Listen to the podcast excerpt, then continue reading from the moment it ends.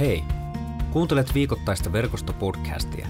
Verkosto on pääkaupunkiseudulla toimiva evankelis-luterilainen seurakuntayhteisö. Podcast on kuunneltavissa Spotifyssa, SoundCloudissa ja Apple Podcastissa sekä katsottavissa YouTubessa. Lisää tietoa verkostosta löydät osoitteesta verkosto.net. Hyviä kuunteluhetkiä.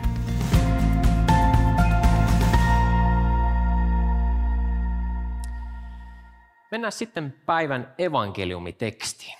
Tänään se on Markuksen mukaan luvusta 12, jakeet 28-34. Muuan lainopettaja oli seurannut heidän väittelyään ja huomannut, miten hyvän vastauksen Jeesus sattukeuksille antoi. Hän tuli nyt Jeesuksen luo ja kysyi, mikä käsky on kaikkein tärkein? Jeesus vastasi, tärkein on tämä. Kuule Israel, Herra, meidän Jumalamme, on ainoa Herra. Rakasta Herraa Jumalaasi koko sydämestäsi, koko sielustasi ja mielestäsi ja koko voimallasi. Toinen on tämä. Rakasta lähimmäistäsi niin kuin itseäsi. Näitä suurempaa käskyä ei ole. Lain opettaja sanoi hänelle, oikein opettaja, Totta puhuit, kun sanoit, että Herra on ainoa Jumala, ei ole muita kuin hän. Ja kun rakastaa häntä koko sydämestään, kaikella ymmärryksellään ja kaikella voimallaan ja rakastaa lähimmäistään niin kuin itseään, se on enemmän kuin polttouhrit ja kaikki muut uhrit. Jeesus näki, että hän vastasi viisaasti ja sanoi hänelle, sinä et ole kaukana Jumalan valtakunnasta. Tämä oli evankeliumi ja seuraavaksi, mitä kuullaan, on jotain varsin muuta. Kerron nimittäin tarinan tuolta viime vuosituhannen lopulta. Vuonna 1999 olin 11-vuotias. Elämässäni oli tapahtunut massiivinen muutos. Olin nimittäin näihin aikoihin ja pikkusen aikaisemmin niin aloittanut nelosluokan ja siirtynyt semmoisen melko niin kuin merkittävän, joskin hieman näkymättömän rajan yli. Oli nimittäin siirtynyt etupihalta ala-asteellani takapihalle. Etupihalla oli ykkös-kolmoset ja takapihalla välitunteja vietti nelos-kutosluokkalaiset. Ja, ja se ero näiden kahden maailman välillä oli todella suuri. Vielä kolmosluokalla sai ihan kiltisti leikkiä hippaa ja leikkiä ja mennä vähän hiekkalaatikolle ja tehdä kaikkia semmoisia juttuja, mitä lapset tekee, mutta kun neloselle mentiin, niin muuttui niin kuin pelin säännöt muuttu aivan täysin. Enää ei saanut leikkiä. Nyt piti tehdä jotain muuta välitunnilla. Piti olla vähän niin kuin, jo vähän niin kuin vanhempia, vähän kypsempiä. Siinä sitten tota, yksi tämmöinen välituntiaktiviteetti tuli mun elämään ihan uutena uutuutena nimeltään pullon pyöritys. Me harrastettiin pullon pyöritystä semmoisessa kulmauksessa, missä oli kolme, niin kuin kolmelta puolelta oli seinä ja sitten oli vähän niin kuin yksi ulospääsy siitä, siitä tilasta ja siitä paikasta. Ja mä sinne viat, viattomana nelosluokkalaisena menin sitten mukaan luokkakavereiden kanssa välitunnilla ja joku pyöräytti pulloa ja se osui Nooraan. Nooralta kysyttiin kova kysymys, totuus vai tehtävä? Minäkin seurasin ja mietin, että mitä hän sieltä tulee. No, Nooralle sitten Noora vastasi, että tehtävä, ja hänelle annettiin tehtävä pussaa Ilkkaa. Minä olen niin hetkinen, onko täällä muita Ilkkoja? Ei ollut. Yritin rynnätä siitä tilasta pois, mutta mut estettiin, mut pysäytettiin. Ja mun luokkakaverin, luokkakaverit otti mua käsistä ja jaloista kiinni ja paino seinää ja Noora tuli ja antoi mulle pusun. Se oli se ensisuudelma. Öö, se, joo. Mä en tiedä, oliko tämä aplodien paikka, mutta tota, näin kuitenkin kävi. Sen jälkeen on joku semmoinen pieni musta aukko mun mielessä, nimittäin mä en tiedä, mitä sen jälkeen tapahtui. Tiedän vaan sen, että me alettiin seurustelemaan Nooran kanssa. Mä olin nelosluokkalainen ja, ja sen lisäksi, että Noora oli mua päätä pidempi, niin hän oli myöskin merkittävästi pidemmällä tässä rakkaudessa kuin minä. Nimittäin hän tykkäsi musta niin paljon, että hän lähetti mulle koko ajan semmoisia paperilappuja, missä hän kertoi, että hän tykkää musta. Ja ne oli mun, mun se pieni pulpetti nelosluokalla, niin se oli aika täynnä niitä lappuja ja Ja tota, se oli hyvin semmoista ylitsevuotavaa se, se tykkäämisen osoitus. Ja sitten tota, mulla oli tämä seurustelun konsepti oli aika vieras siihen aikaan, mutta tota, mä ymmärsin, että mun pitää mennä Nooran luokse kylään. Ja kun mä menin hänen luokseen kylään, niin hänen huone oli vuorattu semmoisilla valkoisilla A4-papereilla, missä luki Noora Sydän Ilkka. Noora Sydän Ilkka, Noora Sydän Ilkka, Noora Sydän Ilkka. Ja mä katselin sitä huonetta ja mä mietin, että mitä täällä tapahtuu. Mä olin juuri vasta leikkinyt niitä hiekkalaatikkoleikkejä ja nyt mä olin keskellä tätä rakkautta. Sitten mä seuraavana päivänä koulussa mä juttelin mun kaverille Pirkalle ja mä kysyin, että mitä tässä nyt pitäisi tehdä. No Pirkka ei varmaan sanonut puolesta tai vastaan mitään, mutta jotenkin mä sitten ymmärsin, että lappu, mun pitää kirjoittaa lapulle nyt viesti. Mä ymmärsin sen lappuviestin merkityksen Nooran elämässä ja mä kirjoitin siihen sitten, että valitettavasti mä en voi enää jatkaa tätä meidän seurustelua. Mä jätin sen lapun sitten pulpettiin, Nooralle, Nooran pulpettiin ja me seurattiin Pirkan kanssa sieltä oviaukosta sitten, että mitä tapahtuu. Noora vaan pulpetin katsoo lapun, lukee sen ja silmät järkyttyy ja hän painaa pulpetin alas ja pistää pää siihen, siihen pöytään ja näin meidän seurustelumme päättyi. Anteeksi Noora, että hoidin asian näin huonosti ja terveisiä, jos joskus kuulet tämän. Tämä oli nyt alustus meidän tähän rakkauden kaksoiskäsky aiheeseen ja ehkä jossain kohtaa me voidaan jotenkin ymmärtää tämänkin tarinan syvempi merkitys. Toki on mahdollista, että sillä ei syvempää merkitystä tässä yhteydessä ole, mutta kerroinpahan nyt tuollaisen osion elämästäni. Tässä evankeliumissa, mikä tänään kuullaan, niin tämä rakkauden kaksoiskäsky voi olla semmoinen väärinymmärrys jollakin ihmisillä, että se olisi jotenkin kristinuskon keksimä juttu tai Jeesuksen keksimä juttu. Että Jeesus keksi sen, että rakasta Herraa sinun Jumalaasi kaikesta sydämestäsi ja, ja missä järjestyksessä menee, mä menen aina sekaisin. Kaikki sydän, kaikesta sielustasi ja sydämestä, ei kun sydän meni jo, siellä tuli voima ja, ja tota, mikä se neljäs sitten vielä oli, ei ole muuten ensimmäinen kerta, kun olen mennyt sekaisin tämän kanssa. Kerran pelasin kristillistä lastenpeliä, missä piti laittaa nämä järjestykseen ja vedin ne väärin siinä tämän peliesittelijän edessä.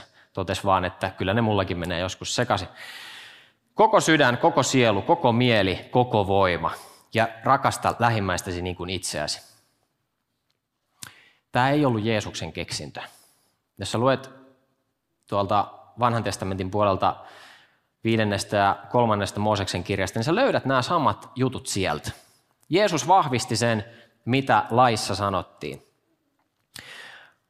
Ähm,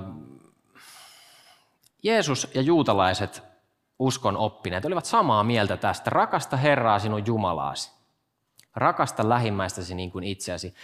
Matteuksen evankeliumissa lisätään tähän, että siinä on laki ja profeetat. Eli Tämä oli jotain semmoista, mikä oli tuttua sen ajan ihmisille. Se, mitä Jeesus ehkä laajensi, oli tämä lähimmäisen käsitys.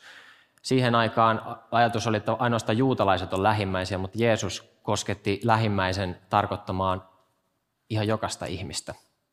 Yli sosiaalisten rajojen, yli uskontorajojen, yli maantieteellisten rajojen. Ja siinä mielessä niin tämä rakkauden kaksoiskäsky tai kolmoiskäsky, rakasta Jumalaa, rakasta itseäsi, rakasta lähimmäistäsi, se ei ollut, niin kuin, se ei ollut mitään uutta, mutta se ei ole myöskään kristinuskon tärkein oppi. Se ei ole yhtä kuin kristinusko. Rakasta Jumalaasi, rakasta lähimmäistäsi niin kuin itseäsi. Mutta mitä siinä on tosi merkittävää ja miksi se on keskeistä, on se, että jos me ymmärretään tämä kaksoiskäsky väärin, niin me tullaan turmelleeksi evankeliumin ydin, johon palataan tuossa lopussa. Tässä kohtaa, kun Jeesus puhuu rakkaudesta ja vahvistaa sen, mitä Mooseksen kirjoissa lukee, niin, niin tämä, tämä kreikankielinen sana on agape. Ja tämä rakkaus, eli agape, se on jotain semmoista, mikä on epäitsekästä ja antavaa rakkautta. Voisi sanoa, että se on ehdotonta rakkautta. Se on semmoista rakkautta, jota annetaan ilman ehtoa. Sä et pyydä mitään takaisin, kun sä agabe. rakastat. Ja tämä on vapauttavaa rakkautta. Mun otsikko tälle puheelle, jos nyt näin voi sanoa, on, on rakkautta, joka tukahduttaa, rakkautta, joka vapauttaa. Ja mun väittämä on, että, että on niin kuin, rakkauden nimissä voi tehdä monenlaista, hyvää ja pahaa. Ja me ihmisinä, kyllä me usein kun me rakastetaan jotain toista, niin me laitetaan sille rakkaudelle ehto, tai kun me osoitetaan rakkautta. Ensinnäkin me valitaan ne kohteet hyvin niin kuin, meillä on niin kuin hyvin selektiivisiä, tämmöisiä niin kuin valitsevia sen kohteen, kenelle me osoitetaan rakkautta. Tälle ihmiselle mä voin osoittaa rakkautta, koska hän on tietynlainen. Tai tälle ihmiselle me voidaan osoittaa rakkautta, koska hän antaa minulle jotain. Ja tämä ei ole epäitsekästä antavaa rakkautta. Se on, se on jotain muuta. Se on ehdollistettua rakkautta. Sitten on, mä ajattelen, että kun, kun tätä ajatusleikkiä käydään niin kuin pidemmälle, niin, niin siitä rakkaudesta voi muuttua tukahduttavaa. Semmoista rakkautta, että vaikka sä saisit sitä osakses, niin susta tuntuu niin kuin, niin kuin olisi jotenkin ikävä olla. Joku osoittaa suhun rakkautta, mutta susta tuntuu, että tässä on niin kuin, joku tässä niin kuin mättää. Jostakin puristaa, joku vähän niin kuin ahdistaa. Mä en koe itseäni rakastetuksi. Vaikka toi henkilö osoittaa mua kohtaan rakkautta, niin mä en koe sitä, että, että mä kelpaan. Semmoista on mun mielestä tukahdettu rakkaus.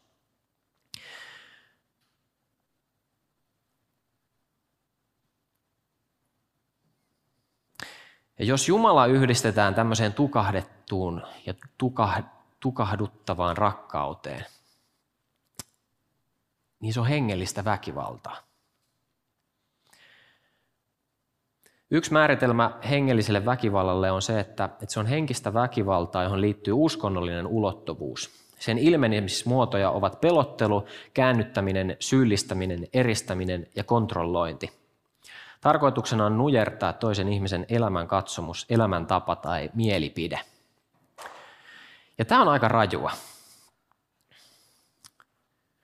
Mä, mä tässä välissä mä haluan kertoa, me palataan näihin vapauttavaan ja, ja tukahduttavaan rakkauteen, mutta mä haluan kertoa yhdestä kouluvierailusta.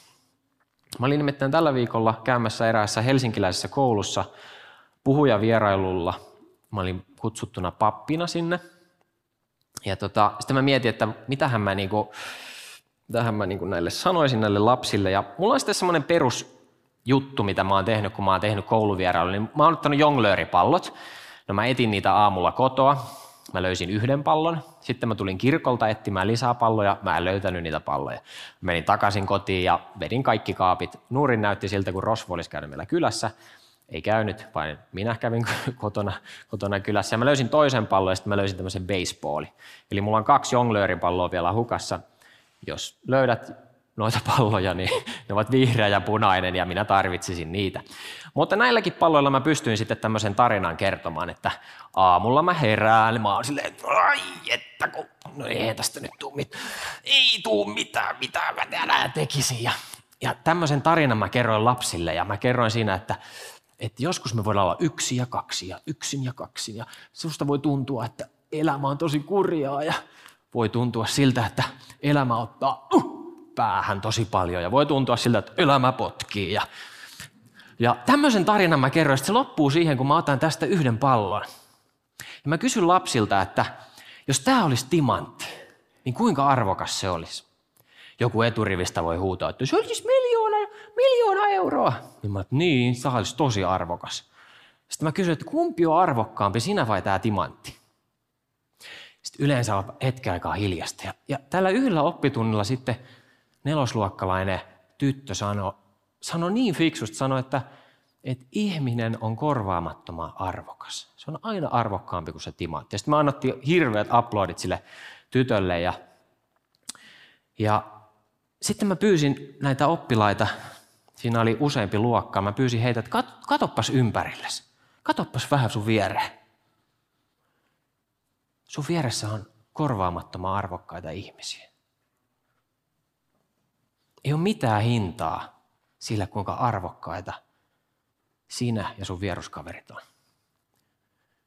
Ja oppilaat on hiljaa ja miettii siinä ja kuuntelee. Ja sitten mä sanoin, että ootko miettinyt sitä, että sä voit muutamalla sanalla, sä voit tuhota tuon korvaamattoman ihmiselämän sun vieressä. Tuli vielä hiljaisempaa. Mä näin yhdellä tytöllä alkaa kyyneleitä valuu poskella. Sitten mä pian sanon, että sä voit myös sanoa jotain niin kaunista sun luokkakaverille, sun kaverille, että se muistaa sen loppuelämänsä. Voit sanoilla, voit sun sanoilla tehdä jotain niin hyvää toiselle, että se muistaa sen pitkään. Ja sitten mä kehotin näitä lapsia, mä kerroin, kerroin siitä vähän omaa tarinaa ja sanoin, että jos sulla on kiusattu, jos sulla on sanottu jotain rumasti ja se, se pyörii sun mielessä, niin tuu kertoa vaikka mulle tai kerro jollekin aikuiselle tai jollekin, johon sä luotat. Ja yksi tyttö tuli mun luokse tunnin jälkeen. Se oli se tyttö, jolla tippui se kyynel tosta noin. Ja se, tämä tyttö, tummaihoinen tyttö tuli mun luokse ja hän sanoi, että mua kiusataan. Mua on kiusattu kuusi vuotta.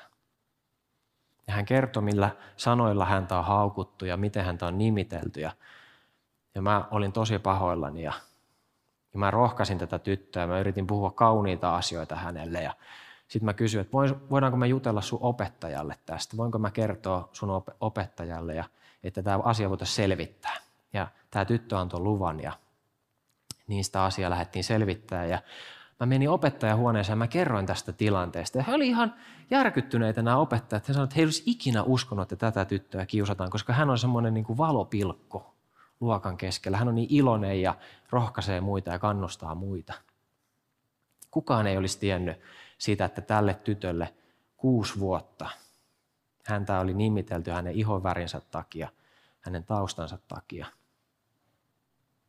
Hänen sydäntään, hänen mieltään, hänen sieluaan, hänen voimiaan oli niin kuin riistetty toisten lasten toimesta. Kukaan ei tiennyt siitä. Tuo ajatus siitä, että, että muutamilla sanoilla voi tuhota toisen ihmisen elämän, se jotenkin pysäytti mut. Ja tässä kontekstissa, kun me puhutaan rakkaudesta, me puhutaan tukahduttavasta rakkaudesta ja vapauttavasta rakkaudesta, niin mä heräsin miettimään sitä, että mitä kaikkea on itse tullut kuin rakkauden nimissä sanottua toisille. Ja mitä kaikkea me kristityt ollaan tehty. Me ollaan ajateltu, että me niin kuin rakkaudesta kerrotaan vaikka totuus jollekin. Sananlaskujen kirjassa sanotaan, että kielen varassa on elämä ja kuolema. Niin kuin kieltä vaalit, niin korjaat hedelmää. Mietitäänpä hetken, että keitä kaikkia kristityt itseään kristityksi sanovat, on tuominnut helvettiin. Meillä kaikilla tulee mieleen ihmisryhmiä, ihmisiä, tarinoita, monenlaisia juttuja.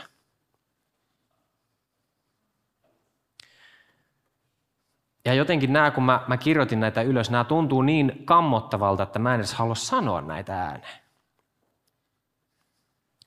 Mutta jos mietitään Otetaan täältä yksi, langenneet pastorit. Pastori, joka on tehnyt työtä, hän on langennut. Niin kyllä se pikkusen alkaa sapettaa. Totta kai, hän on toiminut väärin. Mutta sitten kun jos sä kuulet ja näet, että tälle ihmiselle hänet niin kuin syöstään sanoilla pimeyteen, mitä se kertoo meistä kristityistä? Miten se, millaista viestiä se antaa siitä, että – jos ajattelee vaikka omaa elämää, niitä salaisuuksia, mitä kantaa mukana, jos joku saa tietää, mitä mun elämässä on, niin tämä yhteisö tuomitsee mut helvettiin. Se on aika rajua tekstiä. Tai jos ajatellaan seksuaalivähemmistöjä, ajatellaan eri tavalla uskovia, liberaaleja, konservatiiveja, niitä, jotka ottaa voimakkaasti kantaa yhteiskunnallisiin kysymyksiin, naispappeja, seksuaalirikoksiin syyllistyneitä. Jotain semmoisia ihmisiä, jotka jakaa mielipiteitä tavalla tai toisella. Ja kun mä mietin tätä tyttöä, jota hänen ihonvärinsä takia oli haukuttu, ja mä rupesin pohtimaan niin kuin kaikkea, mitä itsekin on tullut tehtyä, varsinkin nuorempana, tosi läheisille ihmisille, jolle on ajatellut sanovansa niin kuin totuuden nimissä jotain, niin tajus, että mä olen, mä olen tuhonnut kuin ihmiselämää. Ja mä ajattelin, että toi, tämä niin tuli mua kohti tosi voimakkaasti, nämä ajatukset. Ja mä haluan sanoa, että jos sua, joka kuulet tätä nyt, on satutettu rakkauden ja totuuden nimissä, niin, niin mä haluan pyytää anteeksi. Se on ollut täysin väärin. Se ei ole sitä agape-rakkautta, josta me tuossa luettiin. Se ei ole sitä Jumalan ehdotonta hyväksyvää rakkautta, joka ei vaadi mitään takaisin, joka ei vaadi mitään suorituksia. Ja samalla tavalla kuin tälle tytölle mä sanoin, että, että tai sille koko luokka tai sille porukalle, kuka silloin kuuli sitä, sitä mun oppituntia. Mä sanoin, että kerro jollekin, johon sä luotat, kerro jollekin aikuiselle, jos sua on satutettu. Mä sanoin sen saman sulle, joka kuulet tätä nyt. Kerro jollekin, jos sua on satutettu. Ja kun mä itse kipuilin tätä asiaa, mä mietin tätä tekstiä, mä mietin mun nuoruutta ja monia virheitä, mitä mä oon tehnyt. Ja mä, mä juttelin mun vaimo Anun kanssa, niin, niin Anu sanoi mulle jotain semmoista, mikä ehkä kuuluu, mikä sunkin ehkä pitää kuulla. Anu sanoi viisaasti, että, että o armollinen nuorelle Ilkalle. Mä en tiennyt, mitä mä sanoin. Mä en tiennyt, mitkä vaikutukset niillä sanoilla oli. Kun mä, kun mä puhuin päihderiippuvuudesta kärsivälle ja sen kanssa taistelevalle ihmiselle, mä sanoin hänelle tosi rumasti. Mä en tiennyt, mitä mä silloin sanoin. Ja mä ajoin häntä tilanteeseen, mihin mä en tiennyt, että mä ajan häntä mun sanoilla. Ja Anu sanoi mulle, että anna anteeksi itsellesi. Ja tämmöistä niin kuin prosessia mä olen käynyt läpi. Ja mä jotenkin haastan meitä yhteisönä ja mä haastan meitä kristittyinä siihen, että, että me mietittäisiin sitä, että meidän, meidän kielen varassa on elämä ja kuolema. Että kun meidät kristittyinä on asetettu tähän maailmaan, niin me, me voidaan rakastaa ehdoitta. Me voidaan parantaa meidän ympärillä olevia ihmisiä vaan rakastamalla heitä. Meidän ei tarvi muuttaa ketään, eikä meidän pidä muuttaa ketään. Koska me ei voida, me ei, hyvä kun me itseämme voidaan muuttaa. Eikä se ole evankeliumin, se ei ole se pihvi. Pihvi on siinä, joka ensimmäisessä Johanneksen kirjeessä sanotaan hyvin neljännessä luvussa. Siinä on rakkaus. Ei siinä, että me olemme rakastaneet Jumalaa, vaan siinä, että hän on rakastanut meitä ja lähettänyt poikansa meidän syntiemme sovitukseksi. Me rakastamme, koska Jumala on ensin rakastanut meitä. Siinä on se pihvi. Rukoilla.